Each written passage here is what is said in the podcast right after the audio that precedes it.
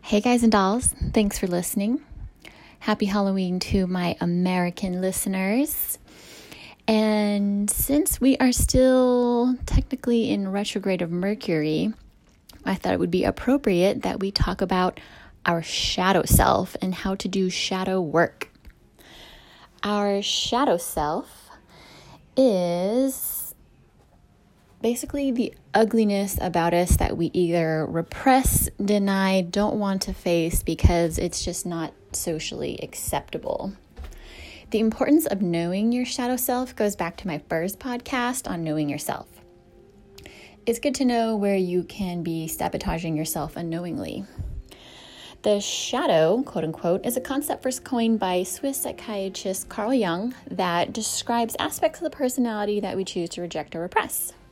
For one reason or another, we begin to sort out our personality traits within us that are acceptable to society, the persona, aka the mask we wear, and those that are unacceptable, which are later hidden away, the shadow. The ugly and frightening parts of ourselves are elements of the shadow self, the darker side of our nature.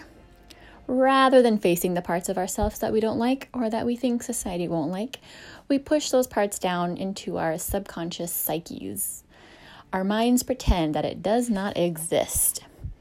If you're truly honest about growing, changing, and living your life to the fullest, you will at some point have to face the many parts of yourself that you'll find difficult, if not completely disturbing, to accept. It can look like aggressive impulses, narcissisticness, taboo mental images, shameful experiences, immoral urges, fears, irrational wishes, and unacceptable sexual desires.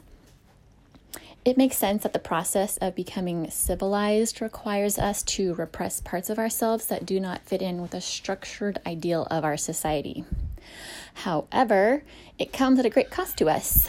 We are born whole and complete, but we slowly learn to live fraction lives, accepting some parts of our nature but rejecting and ignoring the other parts. The more our darkness is avoided, the more it grows within us, waiting like a growing monster to break out at any expected moment. Breakdowns are inevitable.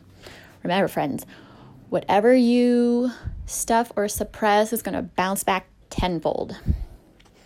In order to live a balanced life, one has to address the shadow self. There is no avoiding it. We must be honest with ourselves. We must accept the aspects of our personality that are ugly. Everyone likes to feel validated. This applies to the shadow self too. Validation doesn't mean it's going to take over, it means it's recognized and that we accept that it's there and it's real. Our goal is to live authentically. To do that, we have to accept it.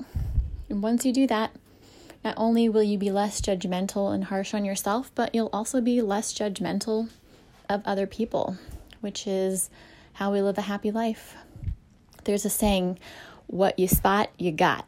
So if you don't like, let's say, judgmental, critical people, you probably need to address the judgmental and criticalness of your own nature. How to do shadow work. That thing inside us needs to come out and it needs to express itself. And if we don't want it to do it in an ugly way, we need to get it out in a beautiful way. You can do that by painting or drawing if that is your you know, creative bent. You can write it out, which is my personal favorite.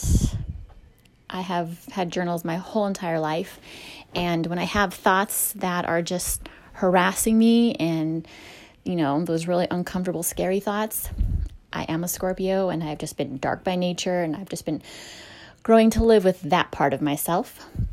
And writing gets it out, helps me feel calmer, gets rid of that anxiety, that depression that comes with it. Another form of shadow work is using the world as your mirror to discover yourself. Going back to the phrase, you spot you got, whatever you see in someone that you don't like, that's how you know that is something you yourself need to work on. And if you're in denial about it, then you have to do even deeper work because that's how you know it is just stuffed in the unconscious. Be patient with yourself. You've spent a long time ignoring these parts of yourself, so it's going to take a minute to, you know, tame the beast inside of you. It's not so much about getting rid of it completely because that's never going to happen. It's just about releasing the pressure that builds up inside of us so that it's just manageable. Life is about duality there is light and there's dark. It's not about getting rid of the dark, it's just about learning balance. And again, if you aren't sure what your shadow self looks like and you're brave enough for this kind of painful growth, I say painful because the ego does not like to be painted in a bad picture. Ask your honest friend. Hopefully, you are blessed to have one of those. If you know me personally, you know I am very honest and I love pointing things out to people, whether they like to hear it or not.